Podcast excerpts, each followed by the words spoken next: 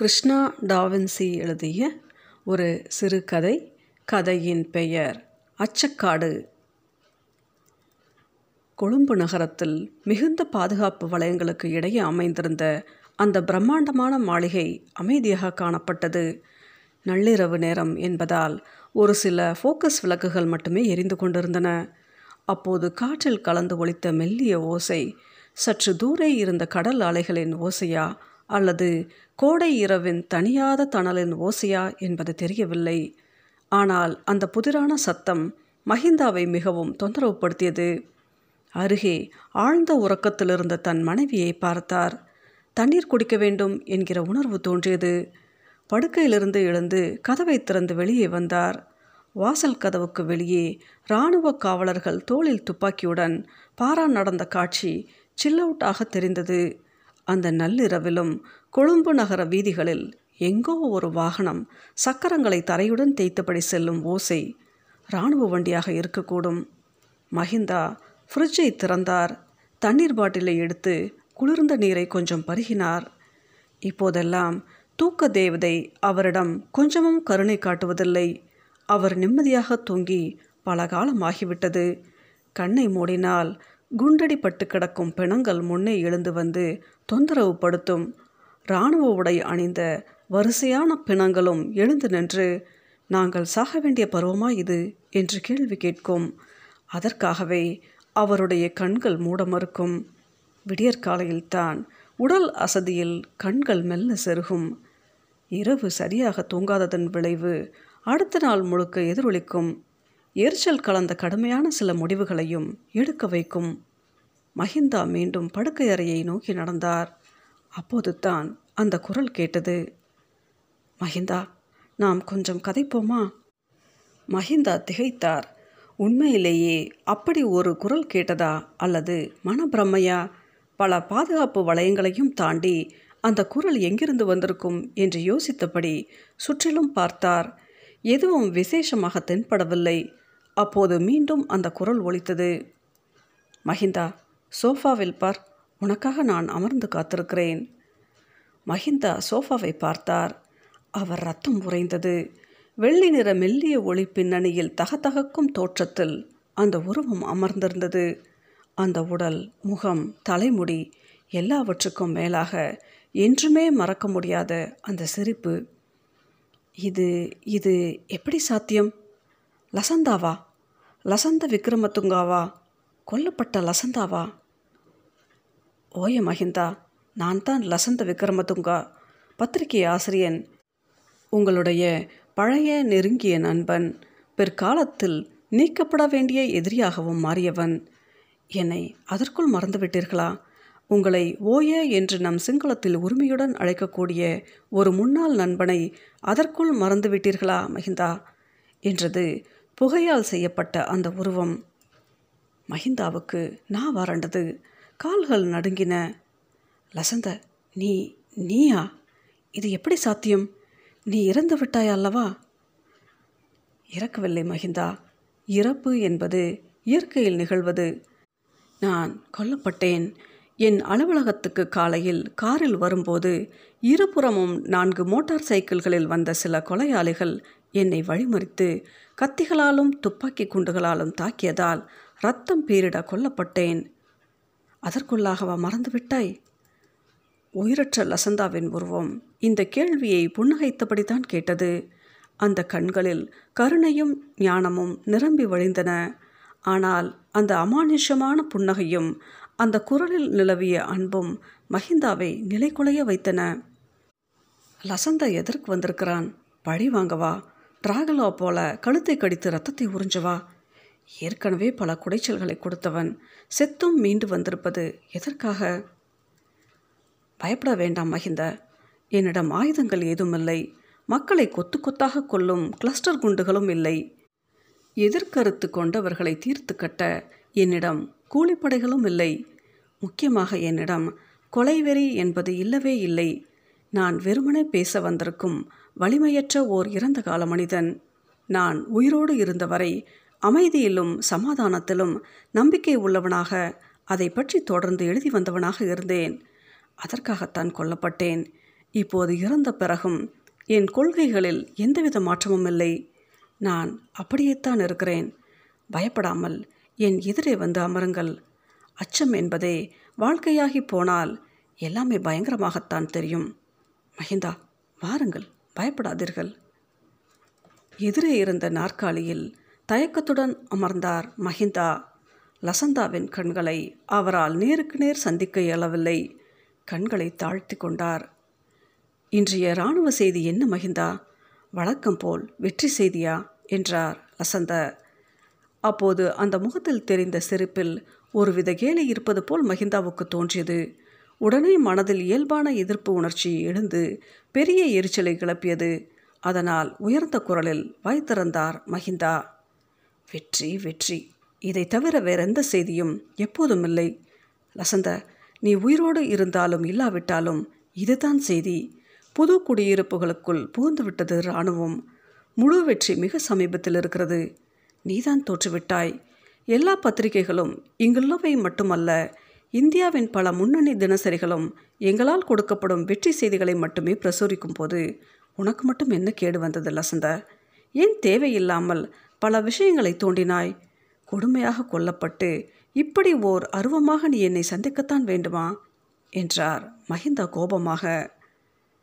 நான் எப்போது யாரால் கொல்லப்படுவேன் என்று எனக்கு முன்பே தெரியும் மகிந்தா. அதை பற்றி நான் கவலைப்பட்டதில்லை. இதோ இதே அறையில் நீங்களும் நானும் தேநீர் அருந்தியபடி முன்னொரு காலத்தில் பின் இரவுகளில் எத்தனை மணி நேரம் கதைத்திருக்கிறோம்? அப்போது நீங்கள் மனித உரிமைக்காரராகவும் இடதுசாரி சிந்தனையாளராகவும் கதைத்ததெல்லாம் எப்படி பொய்யாகி போனது மகிந்த? என்ற லசந்தாவின் குரலில் ஆதங்கமும் வருத்தமும் கலந்து ஒழித்தது மஹிந்தா எதிரே இருந்த உருவத்தை வெறித்து பார்த்தார். நீ எப்போதுமே பயங்கரவாதிகளின் பக்கமே இருக்கிறாய் லசந்த. அதனால்தான் இப்படி ஒரு நிலைக்கு தள்ளப்பட்டு விட்டாய். உன்னை இப்படி புகை வடிவத்தில் பார்ப்பதற்கு எவ்வளவு வருத்தமாக இருக்கிறது தெரியுமா? தேநீர் அருந்துகிறாயா? வேண்டாம் மகிந்தா நான் எதையும் இப்போது உண்பதில்லை. பேய்களும் பிசாசுகளும் ரத்தத்தை உறிஞ்சும் என்றெல்லாம் எத்தனையோ கதைகளை கேட்டிருக்கிறேன். அதெல்லாம் போய் உயிரோடு இருக்கும் மனிதர்கள்தான் சக மனிதர்களின் உயிர்களை பருகுகிறார்கள். நண்பர்களின் ரத்தத்தை பருகும் மனிதர்களும் இங்கே இருக்கத்தான் செய்கிறார்கள். மஹிந்தாவிடம் சங்கடமான மௌனம் நிலவியது. அதை உடைக்க தொண்டையை செருமிக் கொண்டு கவலைப்படாதே லசந்த உன்னை கொன்ற கொலையாளிகளை எப்படியும் பிடித்து அவர்களுக்கு தண்டனை வாங்கி தருவேன். விசாரணை தொடங்கிவிட்டது தெரியுமா? என்றார். லசந்தா சிரித்தார். மெளிதாக ஆரம்பித்த அந்த சிரிப்பு அடக்க முடியாமல் பெரும் சிரிப்பாக மாறியது. அந்த சிரிப்பு மஹிந்தாவுக்கு மறுபடியும் எரிச்சலை கிளப்பியது. ஏற்கனவே அமைதியற்று கிடக்கும் அவருடைய மனத்தை அந்த சிரிப்பு மேலும் கூறு போடுவது போல் இருந்தது. நிறுத்து உன் சிரிப்பை லசந்த. இந்த அருமையான கோடை இரவின் அமைதியை கெடுப்பது போல் சிரிக்காதே என்று எரிந்து விழுந்தார். சிரிக்காமல் எப்படி இருக்க முடியும் மகிந்தா? கொலையாளிகளை பிடிப்போம் விசாரணையை தொடங்குவோம் நீதி வழங்குவோம் போன்ற வார்த்தைகளை கேட்டால் முன்பு கோபம் வரும். ஒரு நிலைக்கு பிறகு இதெல்லாம் அங்கதமாகி விடுகிறது. என்னை கொன்ற கொலையாளிகளை யார் அனுப்பியது என்று எல்லோருக்குமே தெரியும். அவர்கள் இப்போது எப்படி பாதுகாக்கப்படுகிறார்கள் என்பதும் எல்லோரும் அறிந்ததே. என் மரணத்தில் உங்களுடைய அரசாங்கத்துக்கு பொறுப்பு இல்லையா மஹிந்தா என்றார் லசந்த. மஹிந்தா அந்த கேள்வியை சந்திக்க முடியாமல் தலையை குனிந்து கொண்டார். அந்த அமைதியான இரவில் லசந்தாவின் குரல் கம்பீரமாக ஒலித்தது. கடந்த இரண்டு வருடங்களில் மட்டும் இருபது பத்திரிகையாளர்கள் நம் நாட்டில் கொல்லப்பட்டு இருக்கிறார்கள் மகிந்த. எனக்கு முன்னால் இசைவெளி செம்பியன் தர்மலிங்கம் சுரேஷ் சிவமகாராஜா சந்திரபோஸ் சுதாகர் ரஜிவர்மன் பரநிருபசிங்கம் என்று எத்தனையோ பேர் கொல்லப்பட்டு இருக்கிறார்கள் உயிரோடு இருப்பவர்களில் பாதி பேர் உயிருக்கு பயந்து வெளிநாடுகளுக்கு தப்பிவிட்டார்கள். பத்திரிகையாளர்கள் வாழ பாதுகாப்பற்ற நாடுகளில் உலகிலேயே முதலிடம் ஈராக்குக்கு அடுத்த இடம் இலங்கைக்குத்தான். என்ன மகத்தான சாதனை மகிந்த லசந்தாவின் குரலில் எள்ளல் இருந்தது. சும்மா புள்ளி விவரங்களை அள்ளி வீசாதே லசந்தா. பயங்கரவாதிகளும் தான் எத்தனையோ பத்திரிகையாளர்களை கொன்றிருக்கிறார்கள். நான் ஒவ்வொரு வாரமும் கூட்டும் பத்திரிகை ஆசிரியர்கள் கூட்டத்துக்கு நீ வந்ததே இல்லை லசந்தா. வந்திருந்தால் உண்மை என்ன என்பது உனக்கும் புரிந்திருக்கும். நீங்கள் யாருடன் இருக்க விரும்புகிறீர்கள்? பயங்கரவாதிகளுடனா அல்லது மக்களுடனா என்கிற கேள்விக்கு நாங்கள் மக்களுடன் தான் என்று பதில் சொல்லியவாறு எத்தனை பத்திரிகையாளர்கள் என் பக்கம் திரண்டு வந்தார்கள் தெரியுமா? திமிர் பிடித்த நீயும் வேறு சிலரும் தான் வரவில்லை. மஹிந்தா கோபமாக சொன்னார். நான் மட்டுமா? எத்தனையோ நேர்மையானவர்கள் உங்களை புறக்கணித்தார்களே. சண்டே டைம்ஸ் கூட நீங்கள் கொடுத்த விருதை தூக்கி எறியவில்லையா? உங்கள் இராணுவ தரப்பு செய்திகளை மட்டுமே பல காலம் எழுதி வந்த விசுவாசி இக்பால் அத்தாஸ் கூட வெளிநாடு போய்விட்டார். அவர் இப்போது என்ன சொல்கிறார் தெரியுமா? மஹிந்தா என்ன சொல்கிறார் என்றார் ஆத்திரத்துடன். போரில் தினமும் பலியாகும் இராணுவத்தினரின் எண்ணிக்கை அரசாங்கம் சொல்வதைக் காட்டிலும் மிக அதிகம். ஆனால் உண்மையான எண்ணிக்கையை என்னால் குறிப்பிட்டு எழுத முடியவில்லை. எழுதினால் எனக்கு என்ன கதி நேரும் என்பதை வாசகர்கள் அறிவார்கள் என்று அவர் எழுதிய ஒரே காரணத்தால் பயமுறுத்தப்பட்டார் மஹிந்தா ஏற்கனவே அவர் வீட்டுக்கு மலர் வளையத்தை அனுப்பி வைத்தார் சந்திரிகா. அது உண்மையாகிவிடுமோ என்று அஞ்சி இப்போது வெளிநாட்டுக்கு போய்விட்டார். இவ்வளவு மோசமான ஒரு சூழ்நிலையை நான் எப்போதுமே சந்தித்ததில்லை. இவ்வளவு பயங்கரமான உயிர் அச்சத்துக்கும் நான் ஆட்பட்டதில்லை என்று சொல்லி இருக்கிறார் ஒரு பத்திரிகையாளனுக்கு கொழும்பில் உள்ள பாதுகாப்பு இதுதான். மஹிந்தா நாற்காலியில் சாய்ந்து உட்கார்ந்து கொண்டார். இப்போது தன் பழைய நண்பன் லசந்தாவுடன் விவாதிப்பது போன்ற உணர்வே ஏற்பட்டது. லசந்தாவைக் கண்டு பெருமூச்சு விட்டார். பயங்கரவாதிகளை விட ஆபத்தானவர்கள் பத்திரிகையாளர்கள். அவர்களை எப்படி கையாள வேண்டும் என்பதை நான் அறிவேன். நீ ஒரு முட்டாள் லசந்த. எப்படிப்பட்ட வாழ்வு உனக்காக காத்திருந்தது? நீ படித்த படிப்புக்கு ஒரு புகழ்பெற்ற வக்கீலாகி இருக்கலாம். சீரிமா ஓவிடம் உதவியாளனாக இருந்தவன் நீ. பிறகு பத்திரிகை ஆசிரியனாக மாறினாய். உன் தொடர்புகள் எத்தனை பெரிது? உனக்கு மந்திரி பதவி கூட கொடுப்பதற்கு தயாராக இருந்தது. வெளிநாட்டில் குடும்பத்துடன் வசதியாக வாழ்ந்திருக்கலாம். நீ எல்லாவற்றையும் தூக்கி எறிந்தாய். இது தேவைத்தானா வேறு என்ன செய்வது மகிந்தா? நான் என் மனசாட்சிக்கு பதில் சொல்ல வேண்டியிருந்தது. இந்த யுத்தம் தவறு என்று உறக்க கத்த வேண்டும் போல் இருந்தது. என் முன்னாள் நண்பன் தன் சொந்த மக்களின் மேலேயே குண்டுகள் வீசிக்கொள்வதை பார்த்து கொண்டு இருக்க முடியவில்லை.